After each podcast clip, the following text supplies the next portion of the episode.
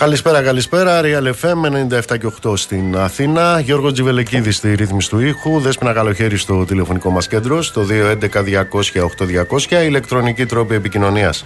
Με SMS, γραφετερία, αλκενό, το μήνυμά σας και αποστολή στο 19600. Με email στη διεύθυνση studio papakirialfm.gr. Νίκος Μπογιόπουλος στα μικρόφωνα του αληθινού σταθμού της χώρας. Θα είμαστε μαζί μέχρι τις 9. Λοιπόν, πάμε στα βαριά της πολιτικής επικαιρότητας. Ο Τάιλερ ξύπνησε σήμερα ευδιάθετος. Πήρε για πρωινό αβοκάντο με μια τζούρα από ακτινίδιο.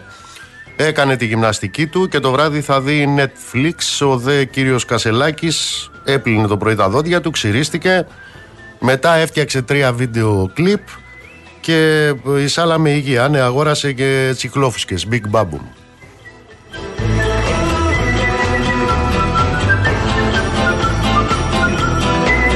Κατά τα λοιπά, ο Νίκος Παπάς ε, δεν ξέρει αν η Αξιόγλου, αρχικά δεν ήξερε αν η Αξιόγλου έστειλε εκείνο το SMS, ε, μετά μάλλον έμαθε ότι δεν το έστειλε, δεν ξέρω τι ακριβώς έκανε.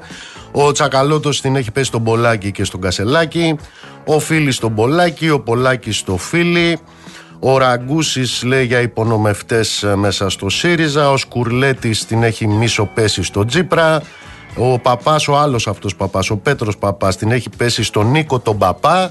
Α, που ο Πέτρος Παπάς είναι με τον Κασελάκη αλλά και ο Νίκος Παπάς είναι με τον Κασελάκη και αφού του την έπεσε του Νίκου του Παπά για τις τηλεοπτικές άδειες μετά του, του την ξεέπεσε ο Κρέτσος ε, λέει ότι ο παπάς, ο Πέτρος ο παπάς είναι ένας καημένος ε, μετά την κατέβασε την ανάρτηση ο Τσίπρας, ο Γιώργος ο Τσίπρας ε, και αυτός λέει πέσκαπταν τον άλλο Τσίπρα, τον Αλέξη Τσίπρα. Η Αξιόγλου την έχει πέσει στον Κασελάκη και στον Πολάκη. Ο Πολάκης κράζει σε facebookικούς ε, τείχους ε, και τα συναφή. Ο Κασελάκης ήταν να συναντηθεί σήμερα με τη ΓΕΣΕΕ. Ποια ΓΕΣΕΑ, τον κλακαδόρο του Γεωργιάδη, αλλά τελικά δεν συναντηθήκανε. Κατά τα λοιπά λοιπόν τώρα όλοι αυτοί θα είναι ενωμένοι την ε, Δευτέρα είτε υπό τον Κασελάκη που πριν μερικούς μήνες λάτρευε το Μητσοτάκι αλλά μετά το, το ξελάτρεψε ε, και θα τον νικήσει στις εκλογές γιατί ξέρει καλύτερα αγγλικά και καλύτερα μαθηματικά είτε θα είναι ενωμένοι υπό την Αξιόγλου που ψήφισε μνημόνιο με το Μητσοτάκι αλλά θα τον κερδίσει το Μητσοτάκι στις εκλογές.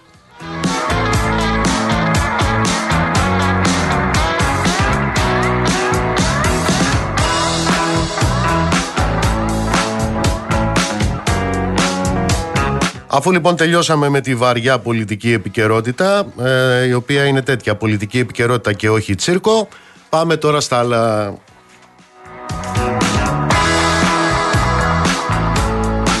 Στα άλλα λοιπόν πρέπει να σας πω ότι σήμερα ε, μάλλον ε, δεν ήταν καθόλου ευδιάθετος ο Υπουργός Εργασίας και αυτό φαίνεται από το γεγονός ότι τσίριζε. Τσίριζε από το πρωί. Για πάρετε ένα δείγμα. Σήμερα το νομοσχέδιο που φέρνω εγώ ως Υπουργός Εργασίας αναφέρεται στις, σε ρυθμίσεις στην ιδιωτική εργασία. Ο Υπουργός Εργασίας εκ του συντάγματος δεν έχει αρμοδιότητα για το δημόσιο. Έχει αρμοδιότητα μόνο για τον ιδιωτικό τομέα. Για το, για το δημόσιο νομοθετεί ο Υπουργός Εσωτερικών. Άρα, εξ ορισμού, το νομοσχέδιό μου δεν αφορά τους δημοσίου υπαλλήλους. Το καταλαβαίνουμε αυτό; Πολύ ωραία. Ποιος εκπροσωπεί σε τριτοβάθμιο επίπεδο στην Ελλάδα τους ιδιωτικούς υπαλλήλους, η ΓΕΣΕ. Μάλιστα. Απεργεί η ΓΕΣΕ, όχι. Όχι, βεβαίως δεν απεργεί η ΓΕΣΕ, γιατί είπαμε η ΓΕΣΕ, η ηγεσία της είναι η κλακαδόρη σας. Τώρα, βέβαια, για να δείτε τη φιλαδέλφια που κρύβεται πίσω από το τσίριγμα, ε, ε, θα πρέπει να ερωτηθεί ο κύριος ε, της εργασίας η διάταξη στο νομοσχέδιό του που λέει ότι θα πηγαίνουν φυλακή όσοι προασπίζονται το δικαίωμά τους στην απεργία αυτό αφορά το δημόσιο τομέα ή δεν τον αφορά; Επίσης, ε, άμα τον συναντήσετε, αν τον συναντήσετε, γιατί είναι στα κανάλια από το μέχρι το βράδυ, τους χιλιάδες εργαζόμενους που δεν έχουν μόνιμη σχέση εργασίας με το δημόσιο, εκεί ισχύει το εργατικό δίκαιο. Άρα λοιπόν είναι στη δικαιοδοσία του Υπουργείου Εργασίας. Τους αφορά αυτούς στο δημόσιο, το νομοθέτημά του.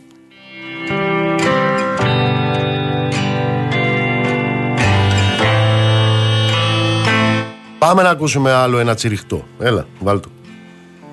αξιοθρύνητη κατάσταση για αυτούς έξω που δεν υπάρχει ψυχή στο Σύνταγμα. Μα φυσικά δεν υπάρχει ψυχή. Αφού το νομοσχέδιο το πρωί εξ, εξαίρεσα το πάμε.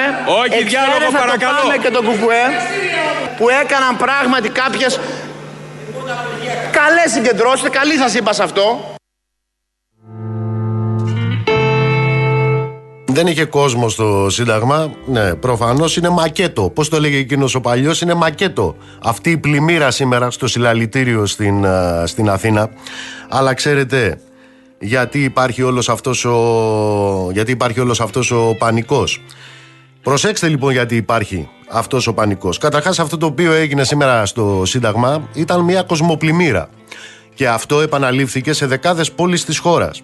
Για να δούμε λοιπόν τώρα αυτή η απεργία η σημερινή για την οποία έχουν βγει οι πορτοπρωτοπαπαγάλοι της ενημέρωσης να ασχημονούν σήμερα κατά των εργαζόμενων και εναντίον της, και πολύ καλά κάνουν αυτοί οι τύποι, διότι αυτοί πρέπει να σας πω ότι σε προγενέστερο χρόνο είχαν δηλώσει υπερήφανοι απεργοσπάστες για τον εαυτό τους. Υπερήφανοι απεργοσπάστες. Θα έρθουμε σε αυτούς συνέχεια.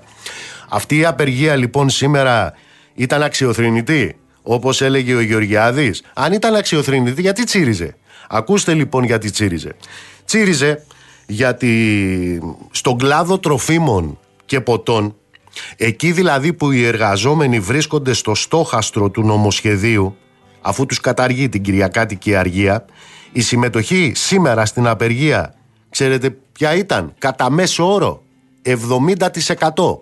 Μιλάμε δηλαδή για τους περισσότερους τομείς δουλειάς στον κλάδο τροφίμων και ποτών που τα, τα ποσοστά της απεργίας ήταν συντριπτικά.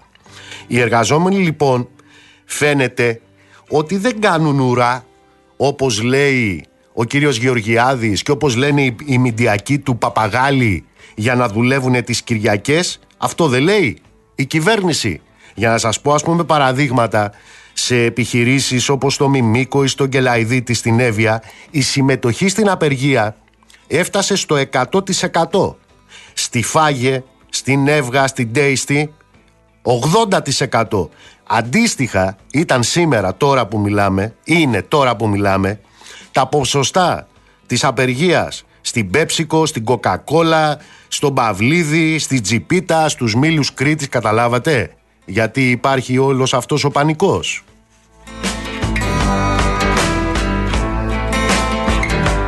Για να καταλάβετε γιατί υπάρχει όλος αυτός ο πανικός σε ένα ε, για την υπεράσπιση ενός νομοσχεδίου που τσακίζει τις Κυριακές και σε μια σειρά άλλους κλάδους για παράδειγμα σε μια από τις μεγαλύτερες βιομηχανίες εμφιαλωμένου νερού εκεί που ξαναλέω το νομοσχέδιο ανοίγει το δρόμο για δουλειά και τις Κυριακές στο Ζαγόρι η συμμετοχή στην απεργία τώρα, τώρα που μιλάμε είναι 90% Για να ξέρετε γιατί τη σου έχει πιάσει όλος αυτός ο τεταρτέος πυρετός ο οποίος βγαίνει με τη μορφή τσιρίγματος στη χημική βιομηχανία σε μια σειρά εργοστάσια τώρα, τώρα, τώρα που μιλάμε στη Μινέρβα, στην Ελάης η συμμετοχή στην απεργία είναι 100% στην Έλκο η συμμετοχή της απεργίας είναι πάνω από 90% στη Τζόνσον η συμμετοχή στην απεργία τώρα, τώρα που μιλάμε είναι 100% Για να καταλάβετε γιατί έχουν πάθει αυτό τον πανικό πρέπει να σας πω ότι σε μια σειρά κλάδους όπως το μέταλλο ας πούμε δεν έπεσε σφυριά σήμερα. Στη ζώνη, στο πέραμα μιλάμε για σχεδόν καθολική απεργία. Καθολική ήταν η συμμετοχή στην απεργία στον Πειραιά στο μεγαλύτερο λιμάνι της χώρας και ένα από τα μεγαλύτερα της Ευρώπης με τους εργαζόμενους της Κόσκο να έχουν πληρώσει βαρύ φόρο αίματος σε αυτό το βωμό της ευελιξίας για τον οποίο μιλάνε τα νομοσχέδια του κυρίου Γεωργιάδη, του κυρίου Χατζηδάκη κτλ. Ήταν απόλυτη και είναι απόλυτη η συμμετοχή στην απεργία. Απόλυτη είναι η συμμετοχή στην απεργία των αυτεργατών. Είναι δεμένα σήμερα όλα τα βαπόρια. Αλλά Θυμάστε τι έλεγε προχτές; Ο κύριος Υπουργός της Εργασίας, ο αντιπρόεδρος Νέας Δημοκρατίας και το που λένε του κυρίου Μητσοτάκη. Ότι Η απεργία λέει είναι ένα δικαίωμα λέει το οποίο το έδωσε ο καπιταλισμός. Ε, αφού λοιπόν το έδωσε ο καπιταλισμός αυτό το δικαίωμα γιατί στείλατε τα σωματεία στα δικαστήρια για να βγάλουν παράνομη και καταχρηστική την απεργία; Τι καθεστώς έχουμε, καπιταλιστικό; Ή μήπως ο Γεωργιάδης είναι υπουργός σε καθεστώς σοσιαλισμού;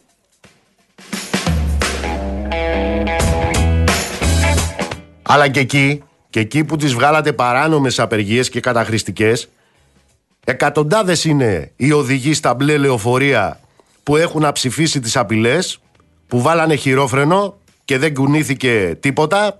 Το ίδιο έγινε και στα μέσα σταθερής τροχιά, στον ηλεκτρικό, στο μετρό, στο τραμ, παρά τις ε, φιλότιμες προσπάθειες της δημοκρατικότατης της κυβέρνησης και της διοίκησης της Τάση να σύρει τους εργαζόμενους στα δικαστήρια.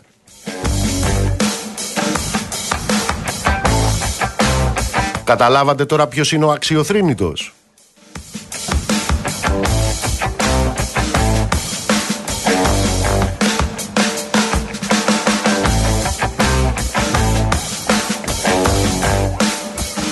Αλλά όπως ήταν αναμενόμενο, σήμερα ξαναλέω, είχαμε αυτούς τους περήφανους απεργοσπάστες, οι ίδιοι το έχουν δηλώσει για τον εαυτό τους. Έχουν δηλώσει για τον εαυτό τους ότι είναι οι περήφανοι απεργοσπάστες. Να βγαίνουν στα μέσα μαζικής ενημέρωσης και να διατρανώνουν την αλήθεια. Ποια είναι η αλήθεια; Η αλήθεια λέει είναι ότι δεν απήργησε λέει κανένα εργοστάσιο. Σας είπα τα στοιχεία πριν από λίγο. Η άλλη αλήθεια την οποία διατρανώνουν είναι ότι ταλαιπωρείται λέει η κοινωνία από τους ε, απεργούς. Μάλιστα. Λοιπόν, ας πιάσουμε τα βασικά. Τα βασικά είναι Α και Β, Α, Β. Και μετά ακολουθεί το υπόλοιπο αλφάβητο. Ακούστε λοιπόν τώρα τι παριστάνουν αυτοί οι περήφανοι απεργοσπάστες. Παριστάνουν ότι δεν ξέρουν τι πάνε να πει απεργία. Απεργία λοιπόν, έτσι θα τα πούμε πάρα πολύ απλά για να το καταλάβουν ακόμα και αυτοί. Απεργία σημαίνει ότι απέχεις από την εργασία γιατί θέλεις ε, να βάλεις προσκόμματα σε αυτό το οποίο λέγεται παραγωγική διαδικασία. Θέλεις να βάλεις προσκόμματα σε αυτό το οποίο λέγεται μια κανονικότητα. Γιατί το κάνεις αυτό; Το κάνεις αυτό για να αντιμετωπίσεις, για να παλέψεις ενάντια σε εκείνους οι οποίοι υφίστανται το πρόβλημα στο να δημιουργηθεί ακαταστασία στην παραγωγική διαδικασία. Ποιοι είναι αυτοί; Αυτοί είναι που έχουν την οικονομική εξουσία. Είναι αυτοί δηλαδή του ΣΕΒ, σαν το ΣΕΒ, όχι του ΣΕΒ, σαν το ΣΕΒ, που πήγαν προχτές στη Βουλή και είπαν τι καλό που είναι το νομοσχέδιο του Γεωργιάδη. Παλεύεις λοιπόν ως εργάτης απέναντι σε αυτούς να δημιουργήσεις προσκόμματα στην οικονομική παραγωγική τους διαδικασία για να πιέσεις για τα δικά σου τα δικαιώματα τα οποία δικά σου δικαιώματα τα συντρίβουν αυτοί. Ταυτόχρονα εκείνο το οποίο κάνεις είναι να βάζεις προσκόμματα σε αυτό που οι κυβερνώντες που κάνουν αυτά που θέλουν οι ΣΕΒ θέλουν να το εμφανίζουν ως κανονικότητα. Άρα λοιπόν θέλεις να διαταράξεις μέσω της απεργίας αυτή την κανονικότητα. Και αυτό βεβαίως δημιουργεί προβλήματα. Γιατί δημιουργούνται αυτά τα προβλήματα; Οι περήφανοι απεργοσπάστες λένε ότι αυτά τα προβλήματα δημιουργούνται διότι τα δημιουργούν οι απεργοί. Αυτοί οι οποίοι έχουν στοιχειώδες φιλότιμο σε αυτή τη ζωή ξέρουν ότι αυτά τα προβλήματα δημιουργούνται γιατί οι απεργοί αναγκάζονται να είναι απεργοί και με αυτόν τον τρόπο θέλουν να τονίσουν απέναντι στην κοινωνία ότι τα προβλήματα που και οι ίδιοι και όλη η κοινωνία υφίστανται για αυτά τα προβλήματα φταίνε οι κυβερνώντες. Και ποιοι άλλοι φταίνε; Φταίνε εκείνοι των οποίων τα συμφέροντα υπερασπίζονται οι κυβερνώντες σήμερα λοιπόν που υπάρχει το κυκλοφοριακό πρόβλημα και βεβαίως υπάρχει κυκλοφοριακό πρόβλημα λόγω της ε, απεργίας να γιατί ήταν και σε αυτό το τομέα πετυχημένη η απεργία. Γι' αυτό το κυκλοφοριακό πρόβλημα ευθύνεται ο Γεωργιάδης και ο Μητσοτάκης. Γιατί ευθύνονται, γιατί με το άρθρο 9 του νομοσχεδίου τους αυτό το οποίο κάνουν είναι να ξεχυλώνουν το χρόνο εργασίας μέχρι 13 ώρες την ημέρα, δηλαδή 78 ώρες τη βδομάδα. Γι' αυτό φταίνε αυτοί για αυτό το οποίο γίνεται σήμερα στους δρόμους. Γιατί θέλουν τον εργάτη και τον υπάλληλο ήλωτα. Τον θέλουν να δουλεύει όπως δούλευε πριν από 137 χρόνια όταν κάποιοι άλλοι στείναν αγχώνες στο Σικάγο για να μην μπορεί ο εργάτης να έχει 8 ώρες δουλειά, 8 ώρες ανάπαυση και 8 ώρες ελεύθερο χρόνο. Για το φταίνε για αυτό που συμβαίνει σήμερα στους δρόμους ο Γεωργιάδης και ο Μητσοτάκης. Γιατί ε, με αυτά που κάνουν, εκτός από τη διευθέτηση του χρόνου εργασίας, την υπερεργασία και τις υπερορίες, τι κάνουν, νομιμοποιούν αυτό το οποίο λένε πολλαπλή απασχόληση. Δηλαδή τι, δηλαδή εργασία σε περισσότερους από έναν εργοδότη μέχρι και 13 ώρες την ημέρα αθρηστικά όταν η πολλαπλή λεγόμενη απασχόληση μέχρι τώρα επιτρεπόταν μέχρι 8 ώρες. Να λοιπόν γιατί γίνεται αυτός ο χαμός σήμερα στους δρόμους. Γίνεται αυτός ο χαμός σήμερα στους δρόμους γιατί οι εργάτες λένε ότι δεν είμαστε δούλοι. Δεν είμαστε, δεν είμαστε ήλωτες. Και για το κυκλοφοριακό που υπάρχει σήμερα και για τις δυσλειτουργίες που υπάρχουν σήμερα σε αυτό που η κυβέρνηση θέλει να εμφανίζει σαν κανονικότητα, υπεύθυνος είναι ο Γεωργιάδης, ο Μητσοτάκης και η κυβέρνησή τους. Με αυτά τα οποία φέρνουν. Αυτός ο ε, χαμός που υπάρχει σήμερα στους δρόμους οφείλεται στο γεγονός ότι με το άρθρο 10 του νομοσχεδίου του ο Γεωργιάδης εισάγει λέει νέες μορφές εργασίας όπου, προσέξτε, ο χρόνος εργασίας του εργαζόμενου είναι εξ ολοκλήρου ή ως επιτοπλίστων μη προβλέψιμος. Ακούτε τι λένε οι άνθρωποι. Ακούτε τι λένε. Μη προβλέψιμος.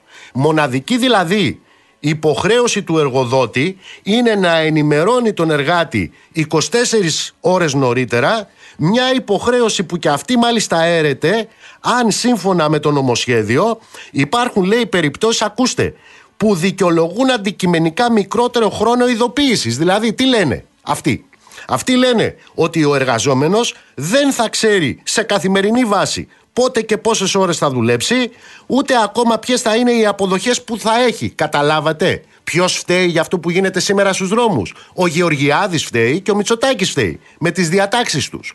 Αυτός ο οποίος ευθύνεται σήμερα για το γεγονός ότι οι πορτοσαλταδόροι της ενημέρωσης κλαίνε για την ε, ταλαιπωρία που υφίσταται το κοινό υπεύθυνος για αυτή την ταλαιπωρία είναι ο Γεωργιάδης και ο Μητσοτάκης, γιατί με το άρθρο 25 και με το άρθρο 26 του νομοσχεδίου τους καταργούν και τυπικά την πενθήμερη εργασία.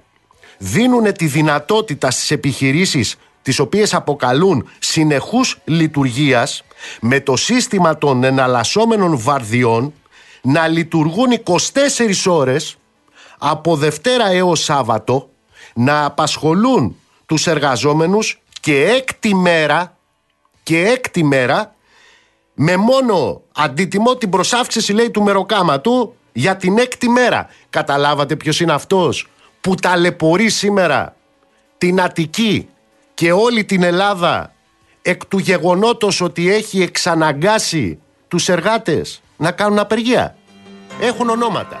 Ο Γεωργιάδης.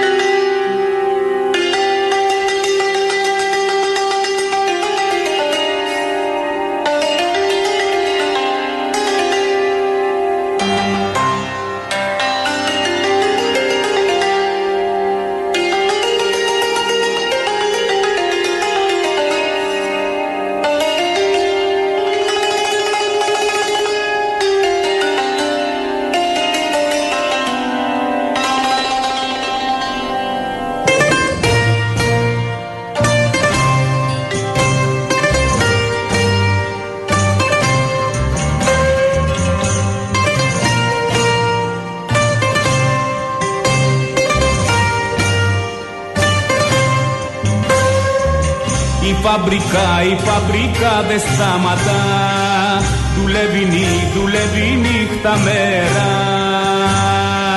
Και πως το λένε το διπλάνο Και το τρελό τον Ιταλό. Να τους ρωτήσω δεν μπορώ ούτε να πάω ούτε να πάρω αέρα. Και πως το λένε το διπλάνο και το τρελό τον Ιταλό. Να τους ρωτήσω δεν μπορώ ούτε να πάω ούτε να πάρω αέρα. Δουλεύω μπρος, δουλεύω μπρος στη μηχανή Στην βαρδιά δι, στην βαρδιά δύο δέκα Κι από την πρώτη τη στιγμή Μου στείλανε τον ελεκτή να μου πετάξει στο αυτί δυο λόγια ναι, δυο λόγια ναι τα σχέδα. Κι από την πρώτη τη στιγμή μου στείλανε τον ελεκτή να μου πετάξει στο αυτί δυο λόγια ναι, δυο λόγια ναι τα σχέδα.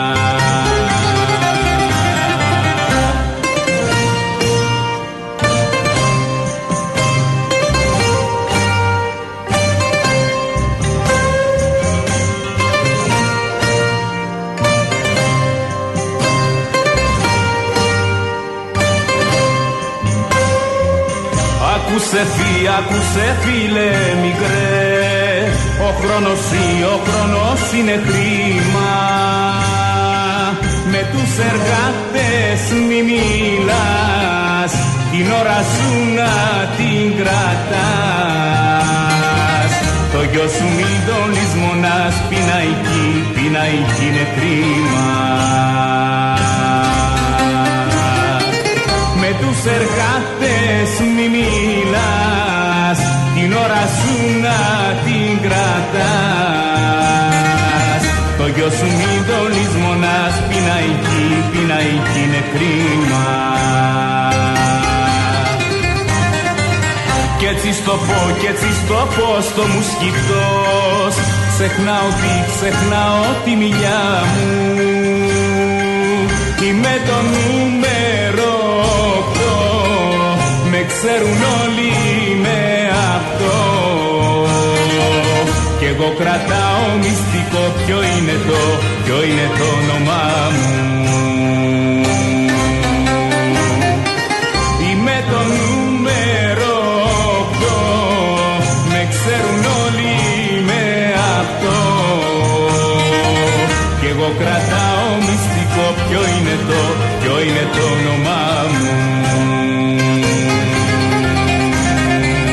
Ξέρετε λοιπόν γιατί σκούζουν σήμερα οι παπαγάλοι και οι υποβολείς τους. Καταρχάς, να πούμε παπαγάλος μπορεί να γεννηθείς, να είσαι ένα χαριτωμένο πολύχρωμο πουλάκι.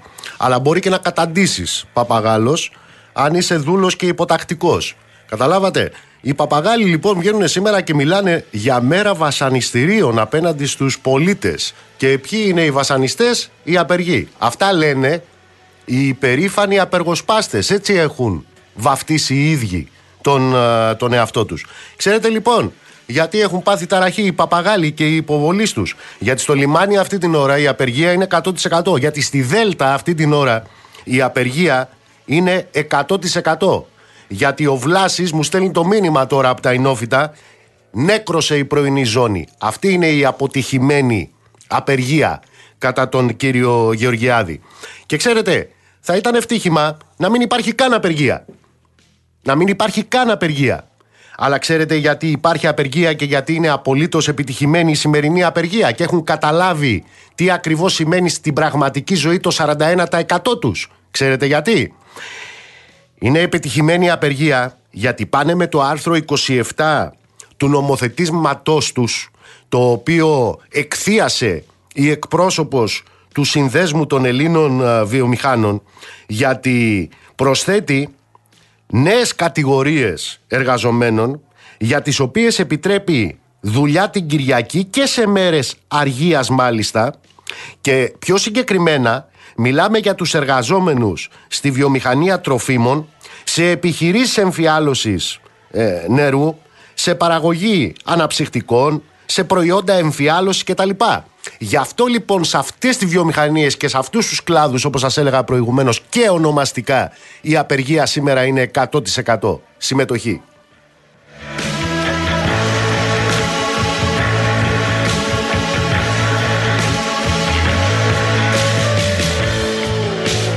Βγαίνουν λοιπόν οι παπαγάλοι και μιλάνε για την ημέρα των βασαριστηρίων λόγω της απεργίας, για την κίνηση που υπάρχει στους δρόμους κτλ.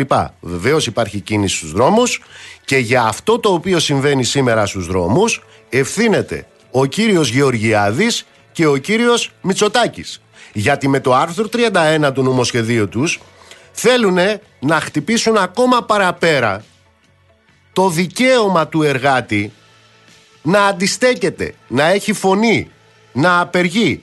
Ξέρετε τι λένε; Όποιος λέει συμμετέχει σε περιφρούρηση της απεργίας τιμωρείται λέει με φυλάκιση τουλάχιστον έξι μηνών και με χρηματική ποινή.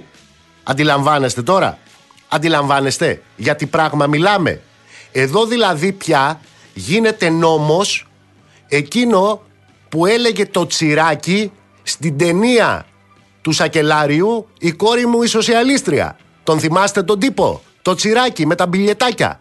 Λοιπόν αυτόν των θεωριών νόμος είναι αυτό το οποίο κάνει ο Γεωργιάδης. Θέλει να κάνει ο Γεωργιάδης σήμερα. Και γι' αυτό λοιπόν σήμερα τσιρίζει από το πρωί για την αποτυχημένη απεργία, η οποία αποτυχημένη απεργία ακριβώς εκείνους τους κλάδους που πλήττει με το νομοσχέδιό του έχει ποσοστά συμμετοχής 90 και 100%.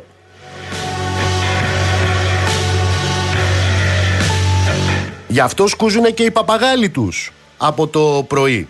Προσέξτε, αυτοί οι οποίοι βγαίνουν με θράσος 300 πυθίκων να λένε ότι η απεργία λέει είναι καπιταλιστικό δικαίωμα. Αφού είναι τέτοιο και αφού εσείς είσαστε με τον καπιταλισμό γιατί βρίζετε από το πρωί τους απεργούς και την απεργία; Γιατί βρίζετε; Η απεργία λοιπόν είναι καπιταλιστικό δικαίωμα. Σε λίγο, μου το γράφει εδώ ένας φίλος, θα μας πούνε το σφυροδρέπανο είναι έμβλημα της Goldman Sachs.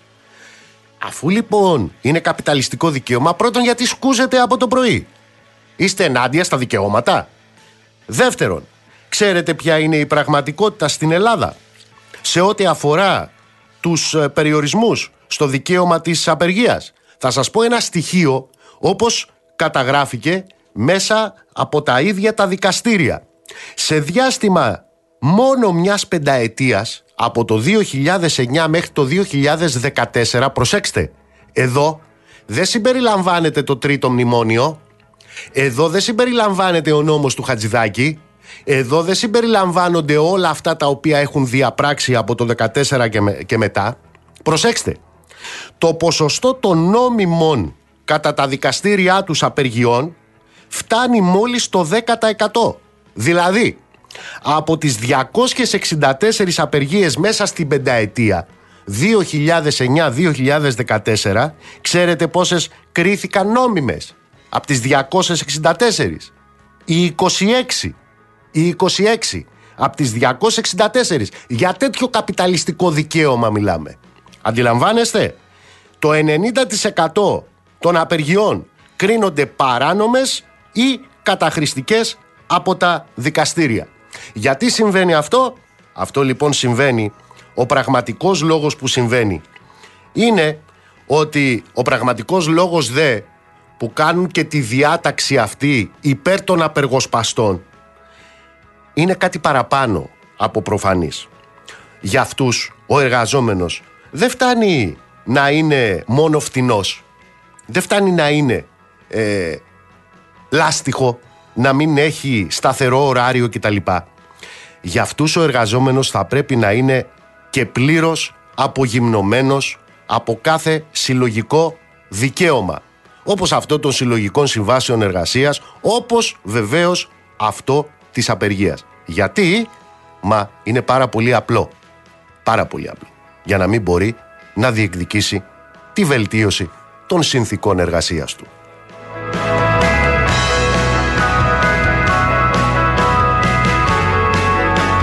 Αλλά δεν ξέρω με βάση την ε, πολυμάθεια που έχει ο κύριος Υπουργός Εργασίας αν έχει φτάσει σε, αυτή την, ε, σε αυτό το γνωμικό. Ξέρετε τι λέει το γνωμικό; Το γνωμικό λέει πως όταν ε, η καταπίεση και η αδικία γίνεται νόμος, τότε η αντίσταση απέναντι σε αυτά λέγεται καθήκον.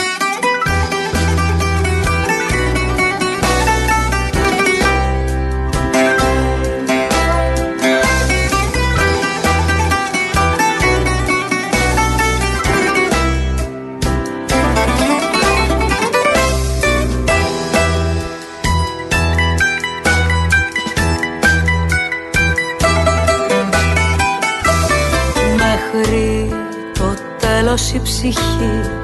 Κι όμως πηγαίνει και πιο εκεί. Καλά που βρέθηκες εσύ να μου την ταξιδέψεις. Και μη σε νοιάζουν τα λεφτά αν μ' αρνηθείς ως τις εφτά. Θα περισσέψουν αρκετά τριάντα θα ξοδέψεις Όχι που τρέμω το σταυρό αλλά που δεν μπορώ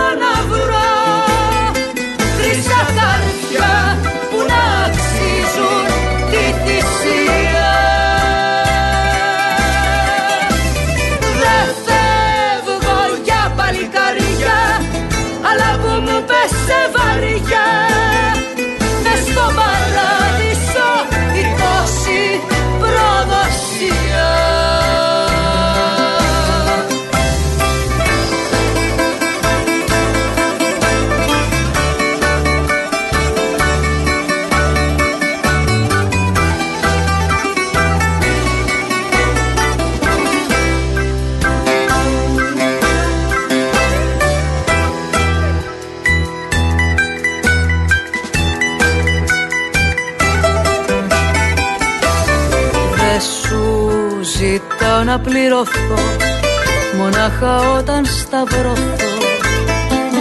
Άσε με να, να μετρηθώ Μ' αυτά που σε πονάνε Κι άμα γυρίσεις νικητής Θα έχεις καρδιά να κοιμηθείς. Αυτούς που φεύγουνε νωρίς Ποτέ δεν τους ξεχνάμε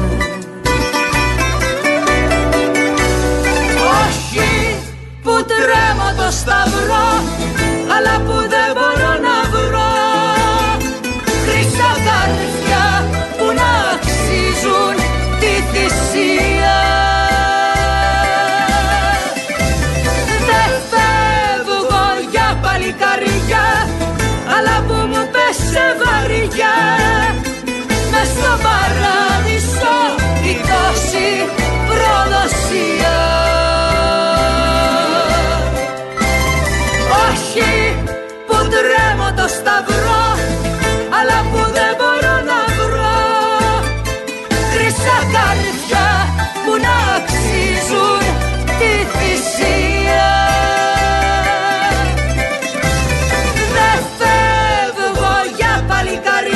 Αυτά είναι λοιπόν τα πραγματικά στοιχεία σε ό,τι αφορά το νομοσχέδιο του κυρίου Γεωργιάδη Αυτά είναι και τα πραγματικά στοιχεία σε ό,τι αφορά τα συντριπτικά ποσοστά της συμμετοχής στην απεργία σήμερα.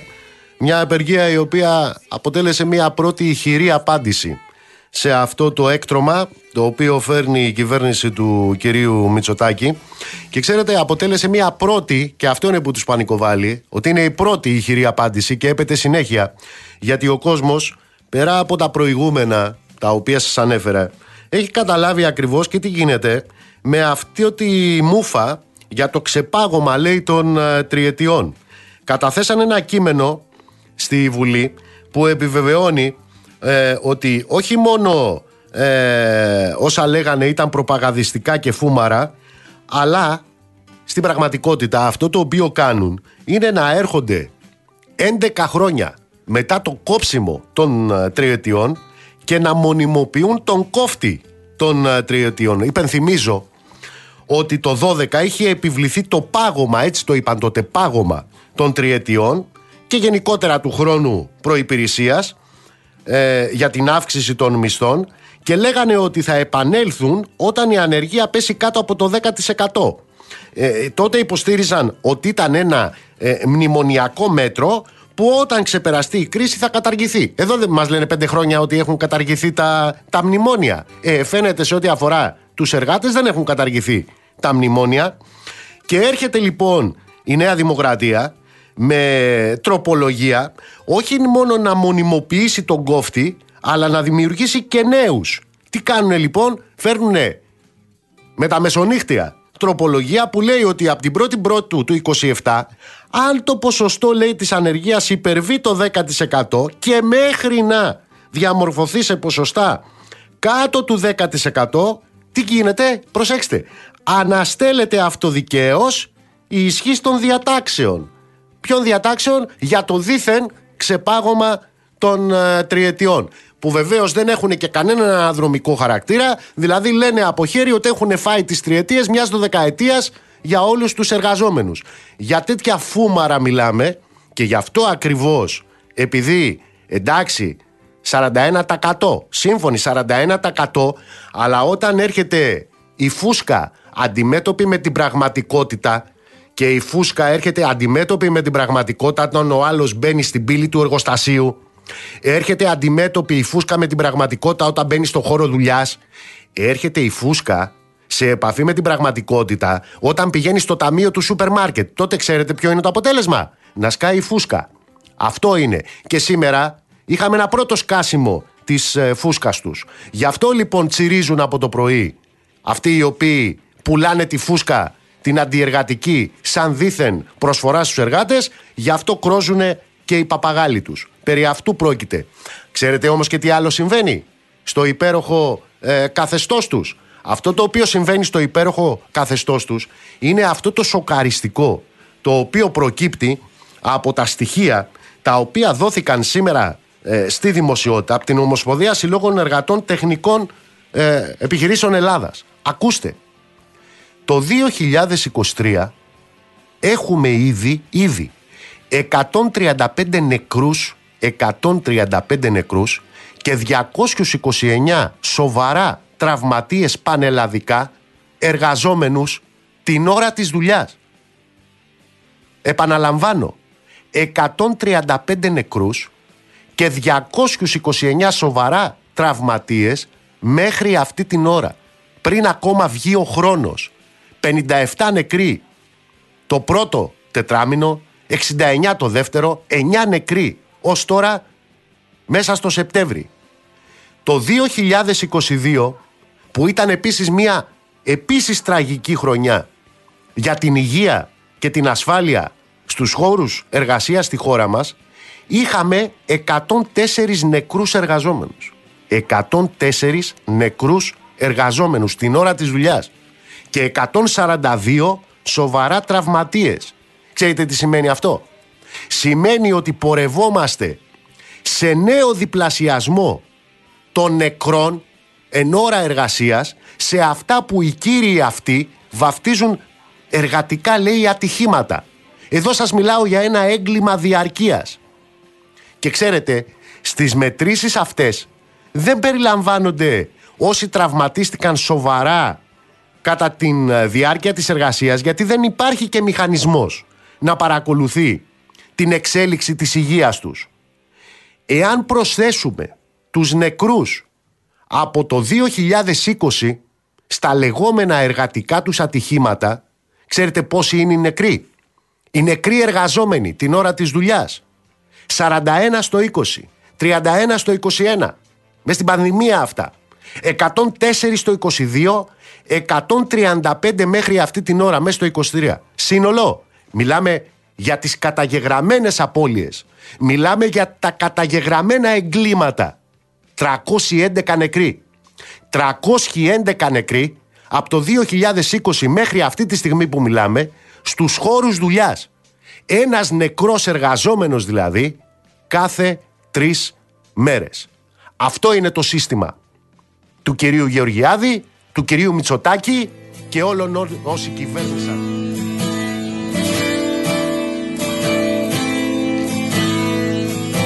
Τα σύνορα που πέρασα δεν είχαν φρουρό Μόνο λίγα γεράκια διψαζομένα Στα γόνατα μου αράξανε ζητώντας μου νερό Και πως να τα χορτάσω τα καημένα σε πολιτεία βρέθηκα που ψάχνα για καιρό. Στον ήρω μου το χάρτη τον κρυμμένο.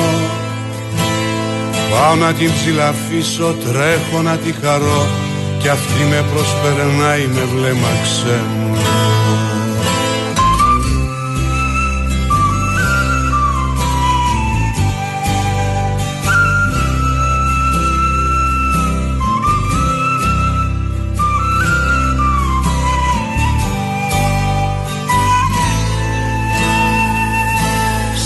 Αγοράζω ήλατα και εξώτικα πουλιά και κράχτες που σωσίβια διαλαλούνε Αγόρασα από ένα σε δυο γυμνα παιδιά και εκείνα ζαρωμένα μ' απαντούνε.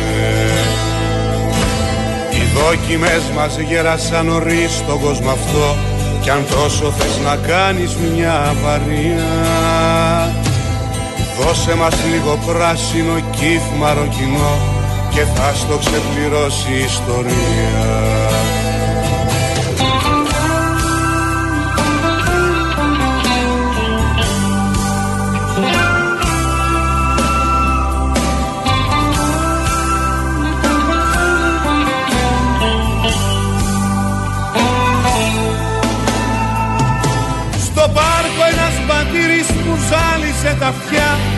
πως ήσουν τράκουλα σημαδεμένοι Στους τέσσερις ανέμους σκορπίσαν τα χαρτιά που να σε ψάξω χώρα μου χαμένη.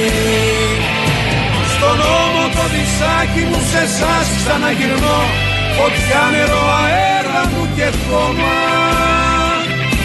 Δεν βγαίνουνε τα όνειρα σε πληστηριασμό δεν παίχτηκε η παρτίδα μας ακόμα.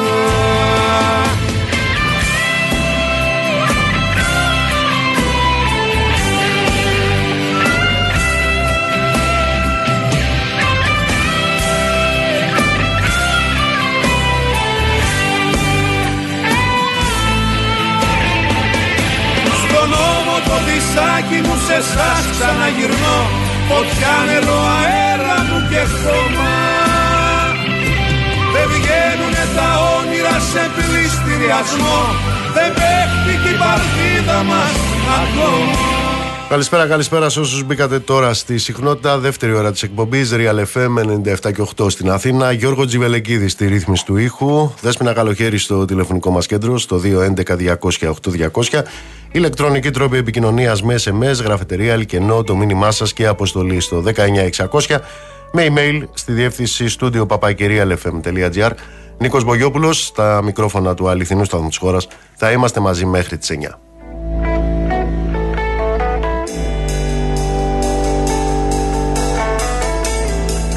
Πρέπει να σας πω ότι το, κράτο μας, το κράτος μας είναι εδώ, είναι πανταχού παρόν. Στο Εγάλεο ήταν σήμερα.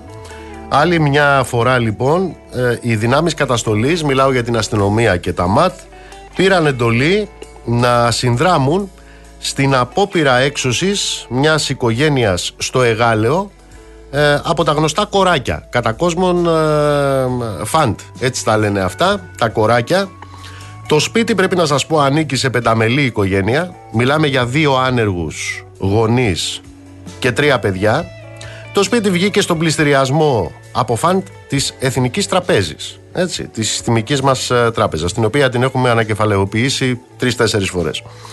Είναι δε τέτοια η αναλγησία τους, ώστε οι ιδιοκτήτες είχαν ειδοποιηθεί ότι δεν θα γίνει έξωση. Ανταυτού, όχι μόνο επιχειρήθηκε να πεταχτεί έξω η οικογένεια, αλλά κάλεσαν, κλήθηκαν και οι δυνάμεις καταστολής του κράτους μας με πλήρη εξάρτηση πρέπει να σας πω και με κλούβα της ε, αστυνομίας για να διαφυλάξουν την ολοκλήρωση της ε, άθλιας αυτής διαδικασίας την οποία λένε νομιμότητα. Αυτό το λένε νομιμότητα. Ε, η διαμαρτυρία, υπήρξε διαμαρτυρία βεβαίως ε, παρευρισκομένων και φορέων που έτρεξαν και ανάγκασε το ΦΑΝΤ να κάνει προσωρινά ένα βήμα πίσω και να προβεί σε διακανονισμό με την οικογένεια ώστε, προσέξτε βέβαια, να παραμείνει στο σπίτι η οικογένεια πώς, πληρώνοντας μηνιαίο ενίκιο στο σπίτι της. Ε, ποιο είναι το συμπέρασμα, Το συμπέρασμά μας είναι ότι το κράτος δουλεύει, δουλεύει άψογα. Μπορεί βέβαια να μην ε, δουλεύει όταν πρόκειται για τις πυρκαγιές, μπορεί να μην δουλεύει όταν πρόκειται για τις πλημμύρες, δουλεύει άψογα όμως όταν έχει να κάνει με τις εξώσεις και με τους πληστηριασμούς.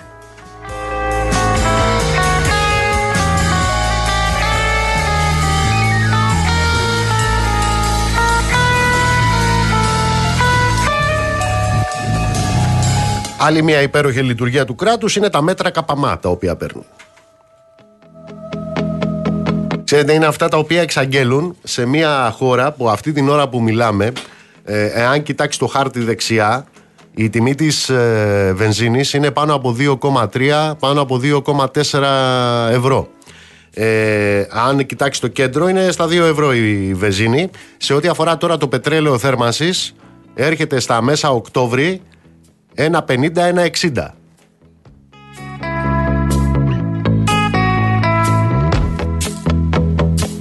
Λοιπόν, πάμε στην τηλεφωνική μας γραμμή. Είναι ο πρόεδρος του Ινστιτούτου Καταναλωτών, ο κύριος Λεχουρίτη. Κύριε Πρόεδρε, καλησπέρα.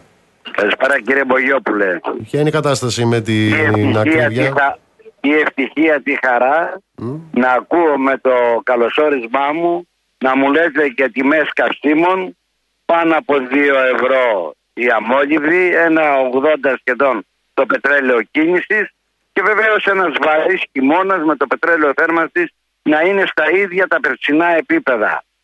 Δεν είναι πρώτη φορά που το ακούμε, το ζήσαμε και πέρσι, μία από τα ίδια είχαμε, χαμηλότερες τιμές στο bread ε, σε σύγκριση με το 2010, υψηλότερες τιμές λιανικής. Έρχεται λοιπόν τώρα το Υπουργείο και λέει θα κάνουμε ελέγχους και θα επιβάλλουμε κυρώσεις και πρόστιμα. Αλλά εκεί που είναι η ουσία και η ταπακέρα για να πάνε να επιβάλλουν κυρώσεις και ελέγχους όπως είναι τα δηληστήρια και το εμπόριο, δεν πάνε, πάνε στο βενζινάδικο. Το βενζινάδικο βεβαίως έχει ευθύνη. Έχει ευθύνη γιατί πάρα πολλά ή τέλος πάντων να μην, να μην πω πάρα πολλά, κάποια ε, νοθεύουν τα κάψιμα ή κάποιοι βάζουν αέρα στα αυτοκίνητα του κόσμου. Εκεί βεβαίως πρέπει να πέσει πέλεκης βαρύ και όχι πρόστιμα. Δηλαδή υπάρχουν τέτοια φαινόμενα, κλείσιμο και δεν ξανανοίγει στο ίδιο σημείο ξανά βενζινάδικο. Έτσι γίνεται το πρόβλημα.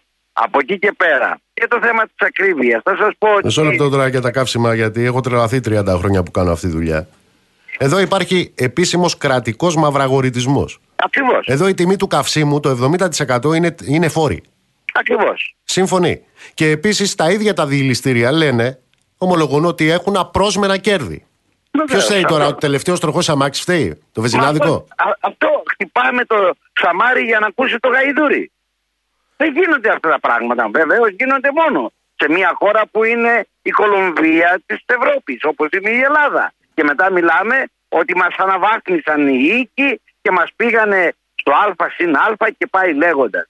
Δηλαδή αναβαθμίζει ο οίκος την ελληνική οικονομία και καταστρέφει την ε, ελληνική οικογένεια. Αυτό θέλουν. Με, τα, με τα τρόφιμα τι γίνεται, με τις με τα τρόφιμα γίνεται ό,τι μπορείτε να διανοηθείτε. Ή μάλλον ότι δεν μπορείτε να διανοηθείτε γιατί βγήκε ο κύριος Κρέκας και εξήγηλε λέει μέτρα, τέσσερα μέτρα για τη μείωση της ακρίβειας. Ωραία. Τώρα ανακάλυψε ότι υπάρχει ενωστροκέρδια και ακρίβεια και κερδοσκοπία. Τέσσερα χρόνια μέρες που φωνάζουμε εμείς και λέμε από το 2020 πάρτε μέτρα γιατί η ακρίβεια έχει ξεφύγει.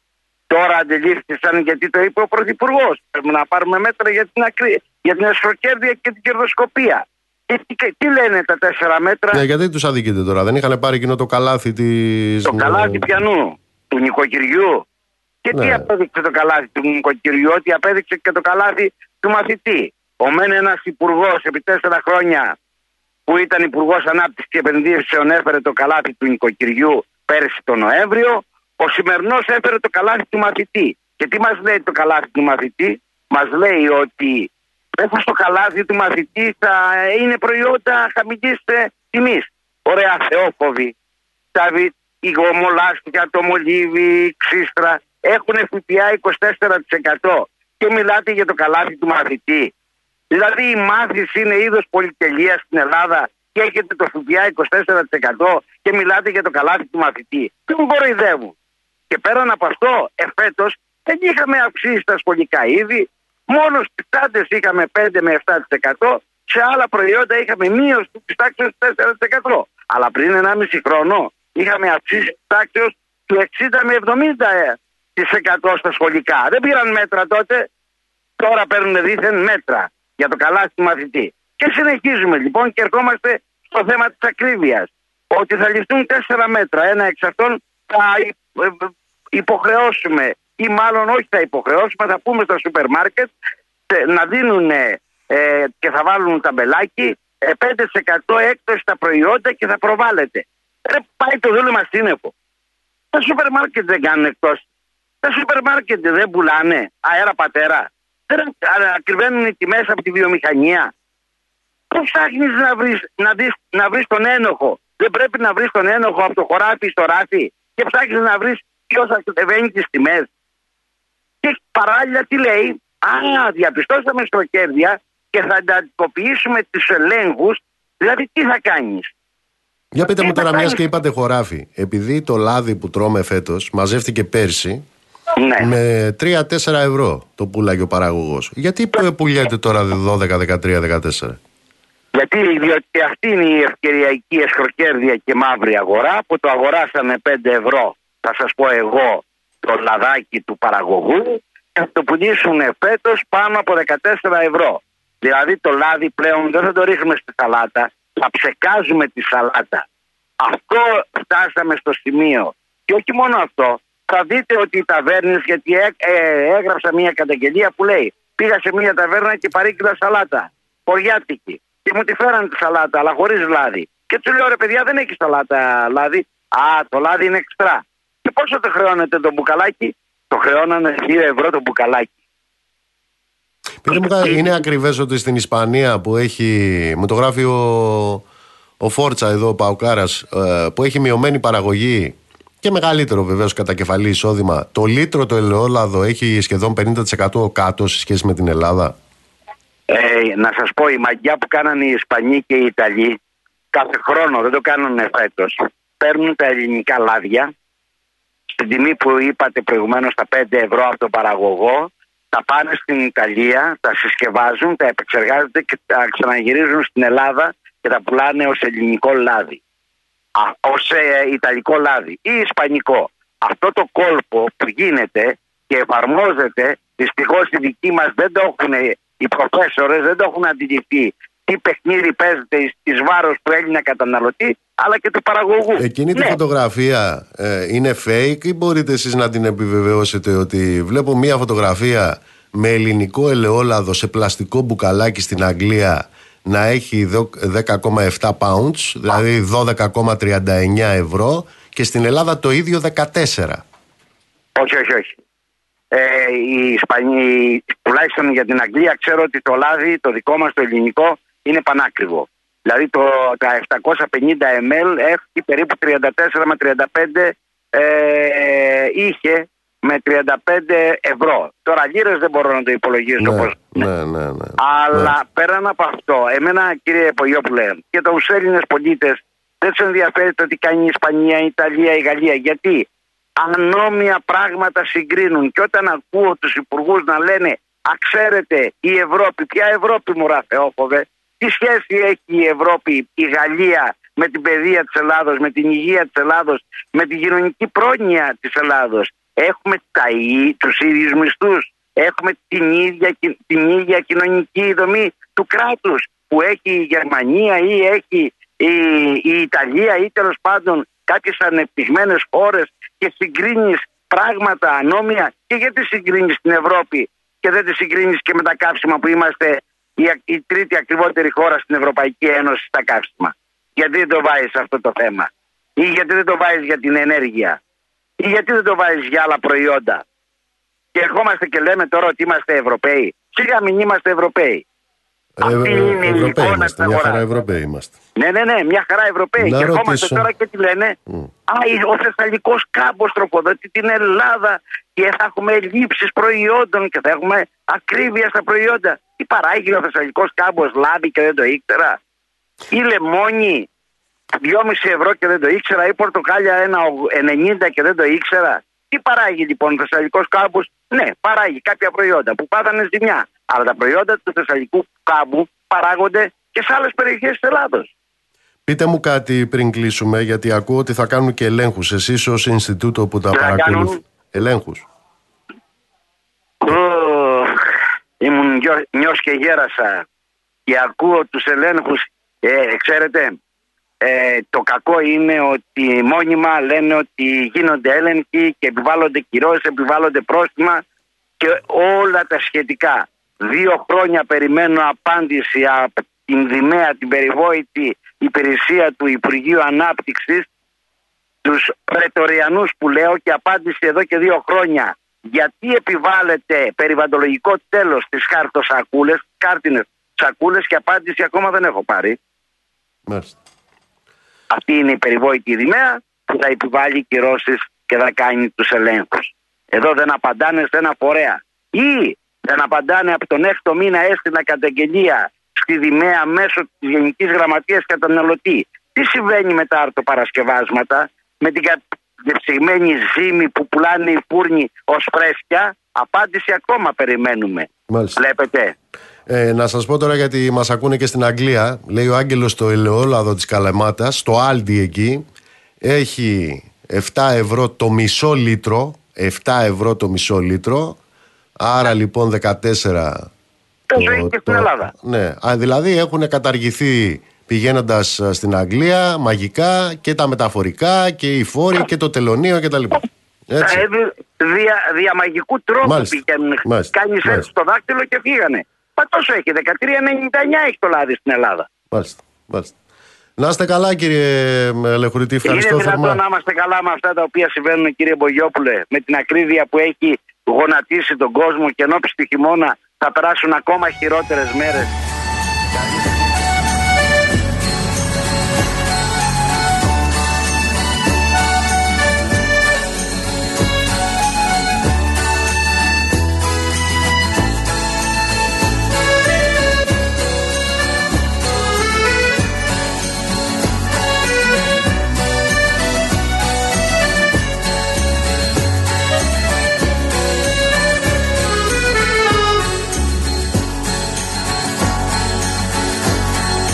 Γράφεις δεν θα έρθεις για διακοπές Χρωστάς μαθήματα μου λες.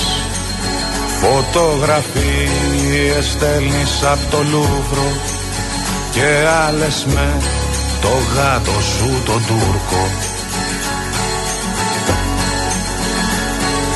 Ο Τούρκος να πηδάει στα σκαλιά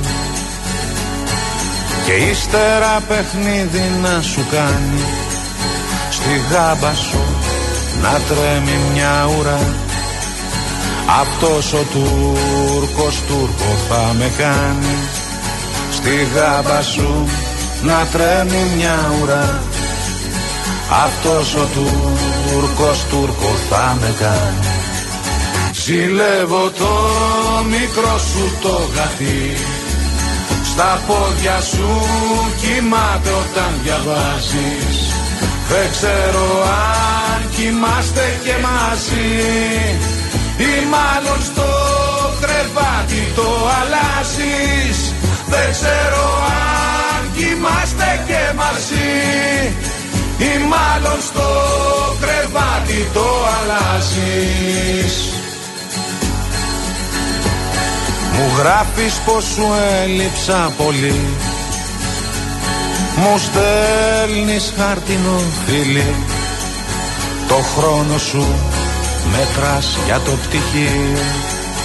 Το γράμμα μου σου φάνηκε αστείο. Κι ο Τούρκος τίμω και τα αραχτός Φιλίες με τους Γάλλους σου να πιάνει Να πίνει και να τρώει ό,τι τρως. Αυτός ο Τούρκος Τούρκο θα με κάνει Να πίνει και να τρώει ό,τι τρως.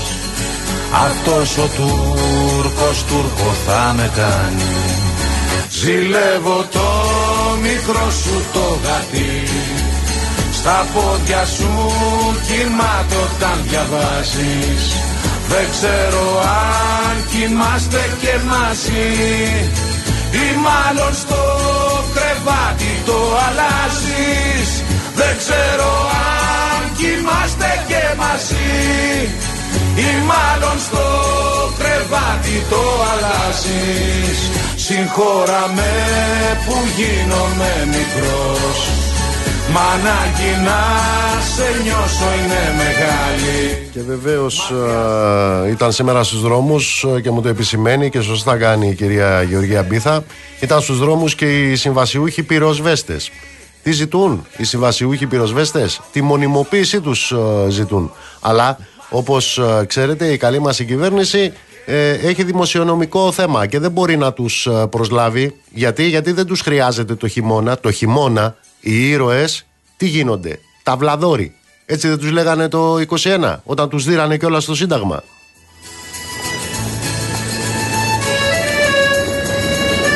Να στείλω πολλούς χαιρετισμούς στην Αθηνά, στο Γιάννη, στο Μαϊάμι. Εσύ να σε καλά, Γιάννη μου, και εγώ θα το χειριστώ το θέμα. Καλησπέρα στη Μερόπη, στην, ε, στο Στέλιο, στον Τάσο. Δήμο μου να σε καλά. Χαιρετίσματα στον Παναγιώτη, στον Νίκο. Χε, πολλούς χαιρετισμούς στην Τίνα και στη Σοφία. Ανδροκλή θα το δω αυτό που μου έστειλες. Ε, καλησπέρα στο Στέφανο, στην Ευαγγελία. Να σε καλά, Ευαγγελία μου. Χαιρετισμού στον κύριο Λογοθέτη. Ευχαριστώ πολύ. Καλησπέρα στον Άγγελο. Καλησπέρα στον Πέτρο που μας ακούει από το Αμβούργο. Μεταξύ μου να σε καλά. Χαιρετισμού στο Μιχάλη, στη ζωή, στον Πάνο.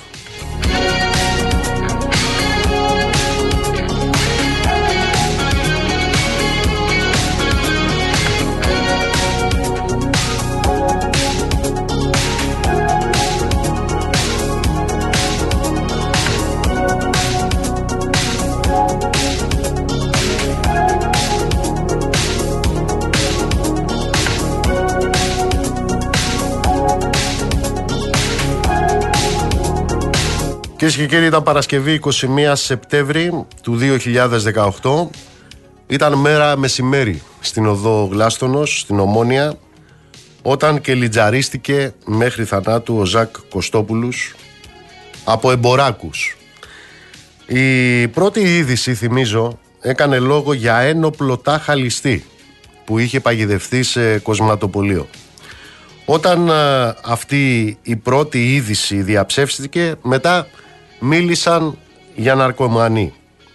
Στην πραγματικότητα μιλούσαμε για ένα νεαρό ο οποίος ζητούσε βοήθεια που εγκλωβίστηκε σε κοσματοπολείο που ξυλοκοπήθηκε μέχρι θανάτου αρχικά από τον ιδιοκτήτη του καταστήματος και γείτονες και έπειτα έπεσαν πάνω του και οι αστυνομικοί. Ο Ζακ έπεσε, αστυνομικοί που βρέθηκαν στο σημείο τον ακινητοποίησαν βία, βία συνέχισαν να τον, ε, ε, να τον χτυπούν, του πέρασαν χειροπέδες, τον έβαλαν σε ένα στενοφόρο του ΕΚΑΒ προκειμένου να μεταφερθεί σε νοσοκομείο, αλλά ήταν αργά. Ο Ζακ Κωστόπουλος άφησε την τελευταία του πνοή. Σήμερα συμπληρώνονται πέντε χρόνια από τη δολοφονία του Ζακ Κωστόπουλου και αυτή την ώρα υπάρχει συγκέντρωση για την υπεράσπιση της μνήμης του Κωστόπουλου, του Ζακ Κωστόπουλου, που δολοφονήθηκε σαν σήμερα πριν από πέντε χρόνια. Είναι ο Θανάσης Γραμμή. Πάμε ναι, με Ηνωμένες Πολιτείες. Θανάση Τσίτσα. Θανάση μου, καλησπέρα. Καλησπέρα από τη Νέα Υόρκη, Νικόλα. Λοιπόν, σήμερα έχουμε την ομιλία του κυρίου Μητσοτάκη στον ΟΗΕ. Την επομένη της ε, συνάντησής του με τον Τούρκο πρόεδρο. Πού βρισκόμαστε, Ναι. Ε, η, η, ομιλία του κυρίου Μητσοτάκη θα γίνει μετά τα μεσάνυχτα ώρα Ελλάδος, γύρω στη μία τα ξημερώματα. Ε, και η ομιλία κυρίως θα καταπιαστεί στο μεγάλο της μέρος ε, στο ζήτημα της κλιματικής αλλαγής ε, και των επιπτώσεών της ε, με αφορμή βέβαια και τις φυσικές καταστροφές οι οποίες έγιναν πρόσφατα και στη χώρα μας, στη Θεσσαλία και στον Εύρο. Αλλά στις αναφορές του θα γίνει και αναφορές στη Σλοβενία και στη Λιβύη και θα καλέσει από τη Γενική Συνέλευση ε, την διεθνή κοινότητα να πάρει μέτρα ώστε να αντιμετωπιστούν οι επιπτώσεις που αφορούν ε, δισεκατομμύρια κόσμου. Ε, θα έχει αναφορές για το Κυπριακό ε, που θα ε, στοχεύει στο ότι η λύση δύο κρατών που προτείνει η Άγκυρα ε, δεν μπορεί να εισακουστεί από την Αθήνα και αυτό θα είναι μια κόκκινη γραμμή. Ε, θα έχει αναφορές ε, στο μεταναστευτικό και Θα είναι μια ομιλία η οποία όμως θα είναι επικεντρωμένη κυρίως ε, στην κλιματική αλλαγή και λιγότερο στις ελληνοτουρκικές σχέσεις που φέτος ε, δεν θα έχουν αυτή την αυστηρή κριτική και στόχευση που είχε η περσινή του ομιλία. Μάλιστα. Σε ό,τι αφορά τα χτεσινά, είχαμε τις ανταποκρίσεις σου, είδαμε και τις επίσημες τοποθετήσεις. Υπάρχει κάτι περισσότερο μετά τη συνάντηση με τον ε, Ερντογάν; Όχι, υπάρχει, θα έλεγα ο τίτλος, η αποτίμηση μετά τη συνάντηση Νίκο. Ο τίτλος είναι βήμα-βήμα.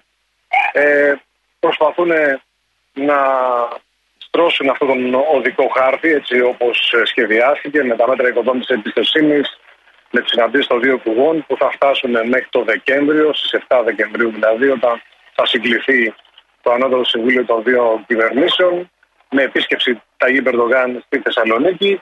Ε, λένε ότι η Χάγη μπορεί να είναι ακόμα μακριά, αλλά είναι θετικό που και οι δύο πλευρές και κυρίως η Άγκυρα είναι συνεπείς σε αυτά που έχουν συμφωνήσει. Ε, για να φτάσουμε όμως εκεί, από την ελληνική πλευρά, σημειώνω ότι πρέπει να διαφυλαχθεί το καλό κλίμα χωρίς τις γνωστές ε, ρητορικές εξάρσεις ε, της Άγκυρας και χωρίς σφιχτά ε, χρονικά ε, χρονοδιαγράμματα. Και το κυριότερο με λύσεις που μπορεί να είναι έξω από αυτές που έχουμε συνηθίσει. Ε, θα ήθελα να επισημάνω πρωτού κλείσουμε ότι δεν υπάρχει ουδέμια ανοίξη αυτές τις μέρες στην ατζέντα των συζητήσεων που κάνει η ελληνική πλευρά και αλλά και χθες ε, με την τουρκική αντιπροσωπεία ουδέμια ανοίξη για τα ενεργειακά.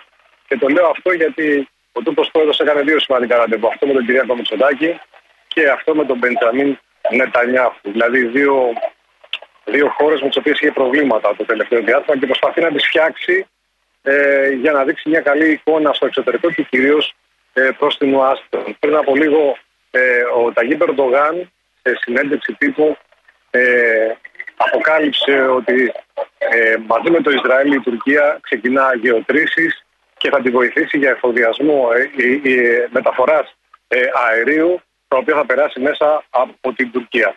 Φαντάζομαι ότι όλα αυτά τα ενεργειακά project πρέπει να έχουν συζητηθεί στο παρασκήνιο. Είναι κάτι που μένει να δούμε στο μέλλον. Θανάση μου, σε ευχαριστώ πολύ. Ε, χαρά.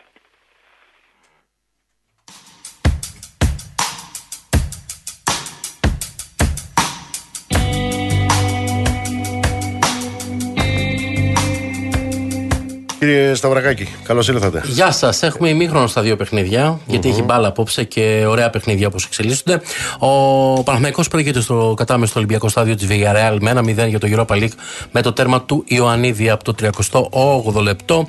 είχαν κάποιες καλές φάσεις οι Ισπανοί. Ένα δύσκολο παιχνίδι που αυτή τη στιγμή στο ημίχρονο οι πράσινοι προηγούνται με 1-0 και αναμένεται να έχουμε πολύ ενδιαφέρον συνέχεια στην αναμέτρηση αυτή που ξεκίνησε από τις 8 παρατέταρτο στο Ολυμπιακό στάδιο της Αθήνας. Στο Ελσίνκι η ομάδα του ΠΑΟΚ ε, χάνει με ένα 0 από την Ελσίνκι με τον γκολ στο 35ο λεπτό του Μπάτε. Ο ΠΑΟΚ ε, είχε μια καλή στιγμή με τον ε, Ντεσπότοφ. Από εκεί πέρα είχε κατοχή, όμως δυνατούσε να δημιουργήσει φάσεις και έτσι για το Conference League στο ημίχρονο ο ΠΑΟΚ χάνει ένα 0 από την Ελσίνκι. Θυμίζουμε 10 η ώρα ο Ολυμπιακός υποδέχεται την Φράιμπουργκ στο Γιώργιος Καραϊσκάκης για το Europa League και την ίδια διοργάνωση η ΑΕΚ δοκιμάζεται στην Αγγλία με την ιδιαίτερα φορμαρισμένη Brighton ε, για το Europa League. Επίσης, ε, παιχνίδια που μετά τις 9 θα είμαστε μαζί για να ακούσουν οι φίλαθλοι τις ε, αναμετρήσεις αυτές τι 10 του Ολυμπιακού με την Freiburg, την προσπάθεια της ΑΕΚ στην Αγγλία με την Brighton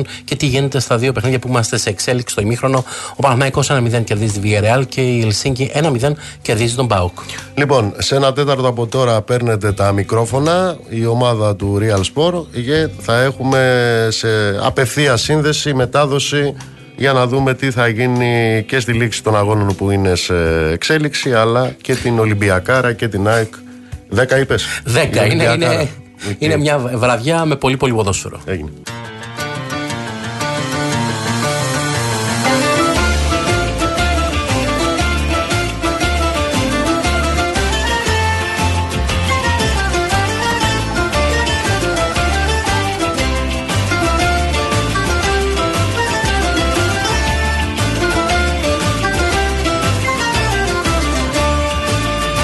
Μια φορά και ένα καιρό στο τόπο του το μικρό Ζούσαν κάτι φουκαράδες, οι ραγιάδες Κοτζαμπάσιδες, πασάδες και σεβάσμιδες ποτάδες Κυβερνούσανε τη χώρα καλή ώρα.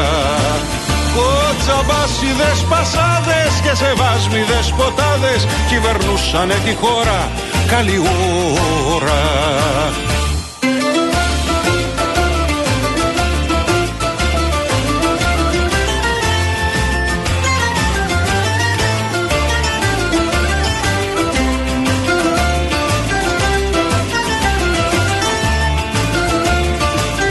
σας πω ότι αύριο θα είναι μια ιδιαίτερη στιγμή για την εκπομπή και για μένα. Ένας από τους μεγαλύτερους συνθέτες της χώρας, ο Χρήστος Λεοντής, γιορτάζει φέτος τα 60 του χρόνια με μια μεγάλη συναυλία την Τρίτη στο Ηρώδιο, μια πρόγευση αυτής της μεγάλης γιορτής θα είναι η αυριανή μας εκπομπή. Αύριο λοιπόν εδώ με τον ε, Χρήστο Λεοντή 60 χρόνια μουσικής δημιουργίας. Καλή ώρα. Πάμε να δούμε τι γίνεται στον κόσμο. Τζένι Κρυθαρά, έλα Τζένι μου καλησπέρα.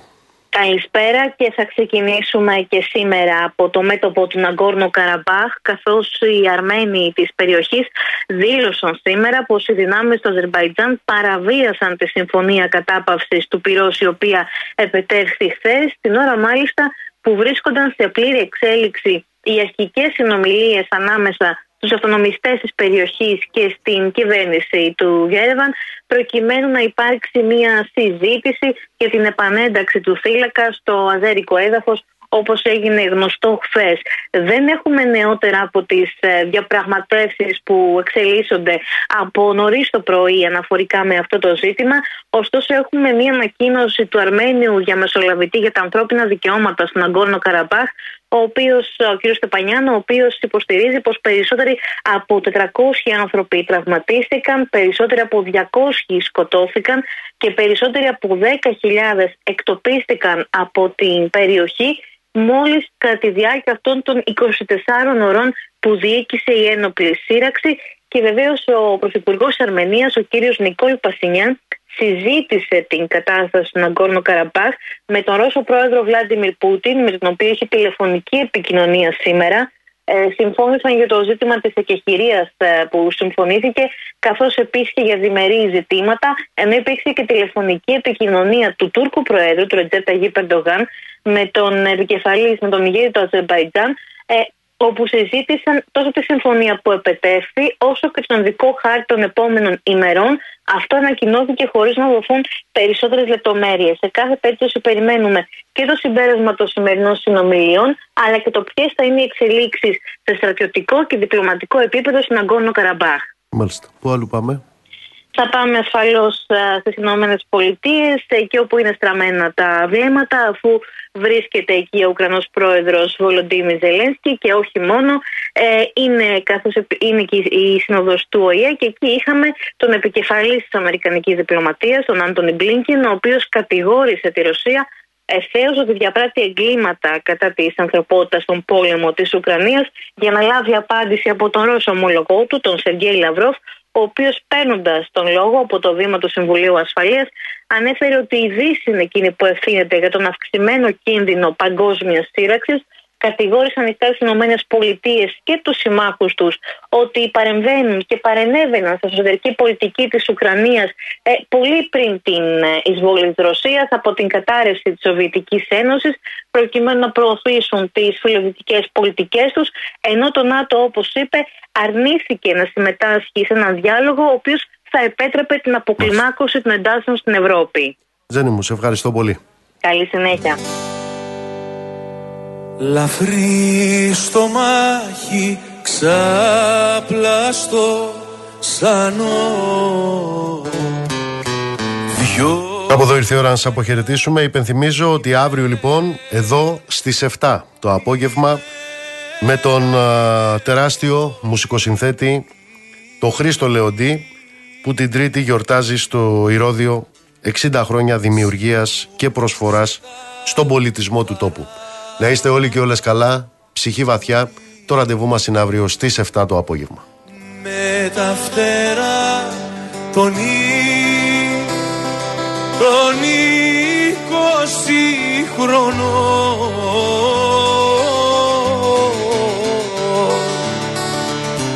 Η πλάση θάμα ανθρώπι και στοιχεία τα πάντα αγάπη, λευτεριά, ησυχία γέλα είδανε πουλιά νερό κι αγέρας και στα ψηλά Πανάγαθος πατέρας